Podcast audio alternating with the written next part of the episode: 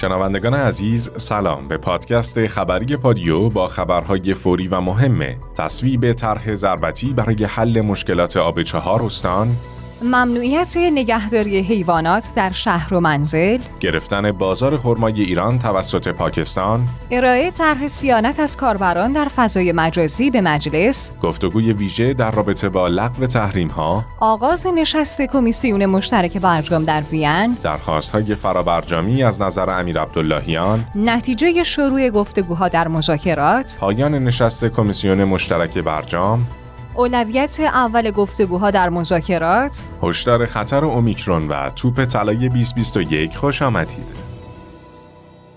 سعید مهرالی هستم به همراه همکارم سرکار خانم محدث سادات موسوی پور. پر انرژی با خبرهای مهم امروز. نهم آذر ماه سال 1400 در خدمت شما هستیم. اولین خبر داخلی امروز با شما خانم موسوی پور. بله حتما. فقط قبل از شروع خبرهامون می‌خوام یه تشکر حسابی داشته باشم از پیام های دلگرم کننده مخاطبین دوست داشتنیمون که در اکانت تلگرامی پادیو underline bot و شماره واتساپ 0991 205 0973 برامون ارسال می‌کنن. حالا با اجازهتون آقای مهرالی میرم سراغ اولین خبر. خواهش می‌کنم بفرمایید.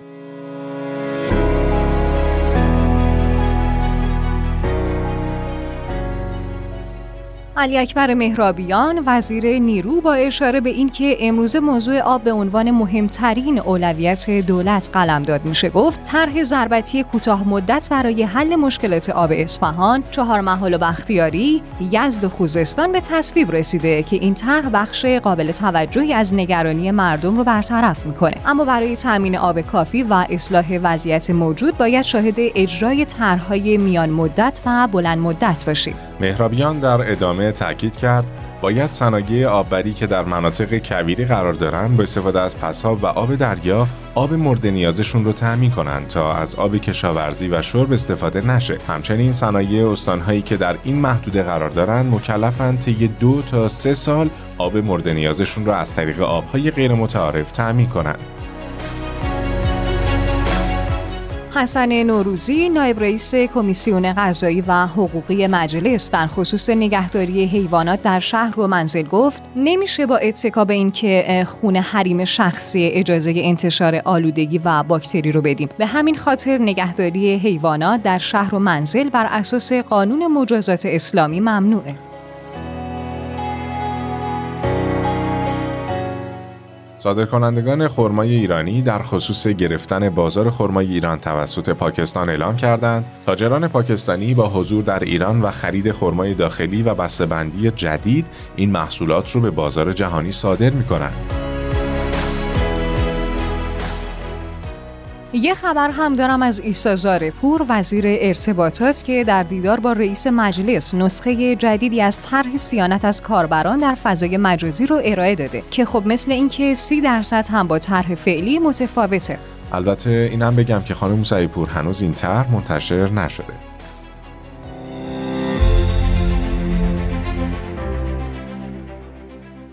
خب خبرهای بین المللی امروزمون رو با یک گفتگوی ویژه و مهم از روزنامه آرمان ملی با تیتر فهمیدید که لغو تحریم از آتش زدن برجام مهمتره شروع می‌کنیم. همونطور که می‌دونید این روزها سیاست پشت پرده قرار داره و یه وحدت نانوشته بین دلسوزان برای کمک به دولت و سایر نهادهای تصمیم ساز به وجود اومده که مهمترین اونها تلاش برای لغو تحریم هاست. البته طبق متن روزنامه آرمان ملی توی دوره فعالیت دولت آقای روحانی سنگ اندازی های سیاسی از طرف مخالفان در موفق نشدن دولت برای لغو تحریم ها انجام می شد که خب الان یه بخشی از همون جریان در صف مذاکره کنندگان برای لغو تحریم ها هستند درسته ولی خب الان شرایط طوری شده که اصلاح طلبان همچون منافع ملی براشون در اولویت حاضرن کمک دولت باشن. حالا جدای از کمک به دولت مسئله مهمی که قابل کتمان هم نیست مشکلات اقتصادی و فشار معیشتی که باعث ناامیدی و نارضایتی اقشار مختلف جامعه شده. اتفاقا در همین زمینه سید مصطفی تاجزاده اشاره داشت به اینکه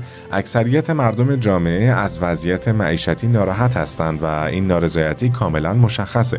دولت هم تا الان چشم انداز مثبتی رو برای حل این نارضایتی و مشکلات اقتصادی نشون نداده چون هنوز اصلا برنامه‌ای از طرف دولت ارائه نشده. خب تا الان مسئولین راه حل این مشکلات رو لغو تحریم ها اعلام کردن. باز هم از نظر تاجزاده لغو تحریم ها خواسته ای نیست که بگیم اجرا نمیشه. تازه آیت الله صافی گلپایگانی با اینکه قطعا می‌دونستن که مورد انتقاد و حجمه گروه هایی که توسعه اقتصادی به ضررشون قرار می‌گیرن ولی از لزوم ارتباط ایران و برقراری رابطه مثبت و تاثیرگذار با جهان برای بهبود شرایط اقتصادی کشور صحبت کردن. خب الان این سوال پیش میاد که آیا دولت 13 و مجلس 11 که بعضیشون تو گذشته شعارهای زیادی علیه برجام می‌دادن و حتی اون رو هم آتیش می‌زدن. به خواست مردم و کارشناسان توجه و با آمریکا و دیگر کشورهای عضو برجام مذاکره می‌کنن؟ خب جواب مشخصه چون به مذاکرات وین رفتن و می‌تونستن تو مذاکرات 8000 حضور نداشته باشن اما رفتن تا حاضر باشن و مذاکره کنن طبیعتا. آخه ببینید هدف ایران الان رسیدن به توافق مطلوبه. بله صحبت کردیم راجبش توی پادیه های گذشته. اما خیلی از کارشناسان معتقدن که این شرط که بازگشت آمریکا به برجام وابسته به لغو همه تحریم هاست باعث میشه که بازگشت آمریکا به برجام و دستیابی به یک توافق خوب آسون نباشه چون این شرط محقق نمیشه. خب این که شما میفرمایید درسته چون آقای با هنر هم که جزء اصولگرایانه تاکید کرده اینکه ما بگیم باید همه تحریم ها برداشته شه تا ما مسائل هستی رو حل کنیم به نتیجه نمی‌رسه. چیزی که در حال حاضر مهمه اینه که مردم فعلا خواستار لغو تحریم ها هستن و بارها این مطالبه رو با صدای بلند اعلام کردن. چون تحریم فقط مشکل یک جناح سیاسی نیست بلکه همه مردم رو با هر گرایشی دچار مشکل کرده. و همین خاطر نباید اون رو صرفا یک موضوع سیاسی یا جناحی در نظر گرفت. بله این یک موضوع ملیه که همه باید جهت بهبود شرایط برای لغو اون تلاش کنند الان فقط هم مشکل تحریم مطرح نیست چون بحران بیابی مشکلات زیادی رو برای کشور به وجود آورده. بله ما در این مقطع با انواع مشکلاتی مثل شرایط نامطلوب خاک و کشاورزی و آلودگی هوا و برق و غیره مواجهیم. و اگه تدبیری برای حل مشکلات اقتصادی نشه با وجود این مشکلات طبیعیه که اعتراضا بیشتر هم میشه. درسته به همین خاطر هم دولت و تصمیم گیران باید بدونن که در صورت عدم تحقق خواسته های مردم در این شرایط امکان وقوع هرج و مرج هست. البته الان یه نکته ای هم که وجود داره اینه که همه ارکان از یک طیف سیاسی هن. یعنی تصمیم سازان اصلی داره دیدگاه مشترکن که خب این موضوع از نظر تاجزاده مفید نیست چون ایشون معتقده که این اتفاق ضررهای زیادی رو برای کشور داره مثل مهاجرت نخبه ها ولی خب توی شرایطی که همه ارکان تصمیم ساز یک دست هستن دیگه بهونه‌ای برای حل نشدن مشکلات جامعه وجود نداره و اگر نتونن مشکلات رو حل کنن مشخص میشه که سیاست ها و راهبردهای اتخاذ شده نادرست بوده. اگر این یک دستی باعث حل مشکلات شه درستی این ادعا که مسئولان قبلی دلیل وجود مشکلات بودن تایید میشه. البته طبق گفته های تاجزاده در این گزارش چون الان شرایط خوبی برای مذاکره فراهم شده و حتی آمریکا هم اعلام کرده که حاضر به لغو تحریم ها و بازگشت به برجامه اگر نتونن در مذاکرات موفق بشن باید اعلام بشه که حداقل 50 درصد مشکل از طرف تصمیم گیران کشوره. ولی خب اگر موفقیتی به دست اومد میشه همین موجه مهاجرتی که آقای مهرالی بهش اشاره کردین رو مهار کرد و نخبگان رو می‌تونیم به کشور برگردونیم. ما هم در اینجا امیدواریم موفقیتهایی به نفع مردم کشورمون پیش بیاد و تنها هدفمون از مطرح کردن این گفتگوها اینه که به نوعی صدا و دغدغه مردم رو به گوش مسئولین برسونیم امیدواریم که اینطور بشه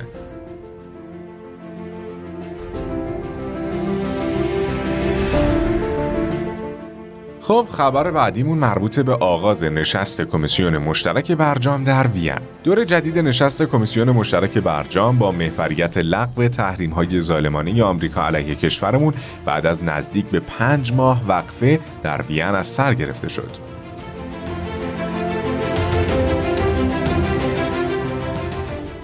امیر عبداللهیان وزیر امور خارجه کشورمون در خصوص درخواست های فرابرجامی اعلام کرد ما با حسن نیت وارد مذاکرات میشیم تا به یک توافق خوب برسیم. اما درخواست های فرابرجامی رو میپذیریم و در مورد موضوعات فراتر از برجام هم وارد مذاکره نمیشیم. چون بازگشت احتمالی آمریکا به برجام مورد توجه ما نیست. مگه اینکه تضمین های ارائه بشه که ما مطمئن باشیم تجربه تلخ گذشته تکرار نمیشه و شرکای اقتصادی ایران می‌تونن با اطمینان خاطر وارد تعاملات اقتصادی پایدار و بدون نگرانی با ما بشن. امیر عبداللهیان در ادامه هم گفت ما معتقدیم اگه آزادی سیاسی طرفهای مقابل در عمل وجود داشته باشه توافق ممکن و در دسترسه.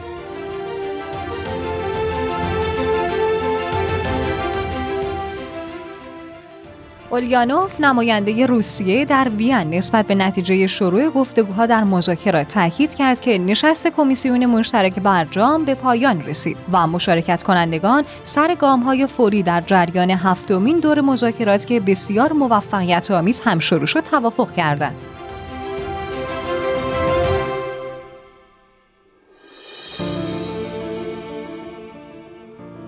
اندریک مورا معاون مسئول سیاست خارجی اتحادیه اروپا هم بعد از پایان نشست کمیسیون مشترک برجام گفت برای احیای برجام تلاش می‌کنیم تحریم های آزاردهنده علیه مردم ایران به پایان برسه.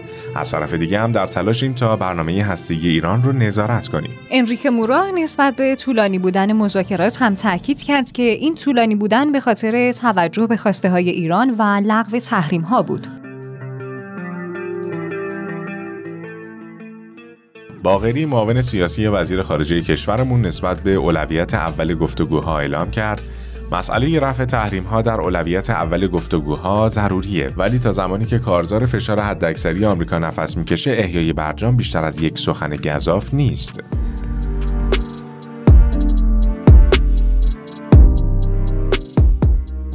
یه خبر کرونایی هم دارم از هشدار خطر اومیکرون. دکتر زالی فرمانده ستاد مقابله با کرونا در تهران در همین خصوص گفت هنوز اطلاعات کافی ما راجع به میزان بیماری زایی ویروس نداریم. قطعا ویروس به یک بیماری فوق العاده سرایت پذیره. همونطور که فرمودن یه ویروس سرایت پذیری بسیار بالایی داره. اما تا کنون موارد گزارش شده در اروپا آفریقا بیماران خفیف بودن. عمدم دردهای عضلانی احساس خستگی دارن. توی اسرائیل هم دیدید از مشخصاتش اینه که بویایی و چشایی متاثر نمیشه. یعنی جز خصوصیات مشخص این ویروس است و اکثر موارد هم موارد خفیف بوده. موارد منجر به مرگ جدی در اصل این سوش هم گزارش نشد. بنابراین یه مقدار صبوری کرد و ببینیم که واقعا این سوش علا رقمی که سرعت پذیر بالایی داره آیا از نظر میزان مرگ و میزان ابتلا و حتی واکسن گریزیش هم حداقل دو تا سه هفته زمان می‌بره تا ما نسبت به اثر بخشی واکسن های موجود در سبد واکسیناسیون جهانی نسبت به این واکسن گریزی این سوش جدید اظهار نظر کنیم.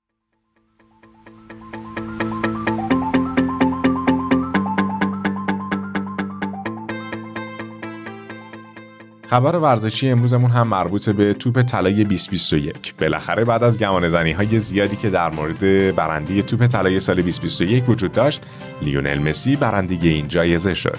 مسی فوق ستاره آرژانتینی برای هفتمین بار این جایزه مخصوص نشریه فرانس فوتبال رو از آن خودش کرد تا فاصلش رو با رقیب همیشگیش یعنی کریستیانو رونالدو به دو توپ طلا برسونه.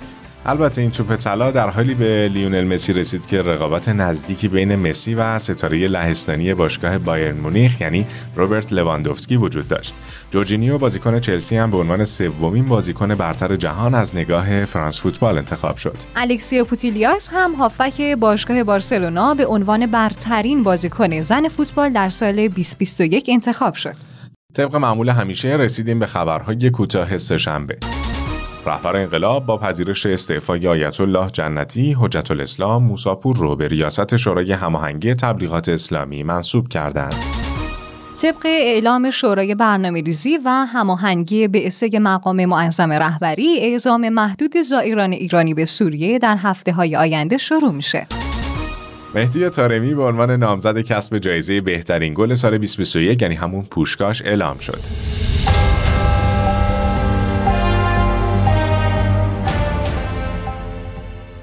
راستی پادیایی های عزیز اگه جز اون دسته از مخاطبین گرامی ما هستین که به خبرها و ویدیوهای بیشتر علاقه مندین حتما در گوگل و Castbox رادیو پادیو رو search کنید و یا به سایت رادیو پادیو dot com حتما یه سری بزنید. خبرهای امروزمون هم تموم شد. مراقب سلامتی خودتون و عزیزانتون باشید. رعایت پروتکل های بهداشتی رو هم فراموش نکنید. تا فردا همین ساعت خداحافظ. روز خوبی داشته باشید. خدا یار نگهدارتون.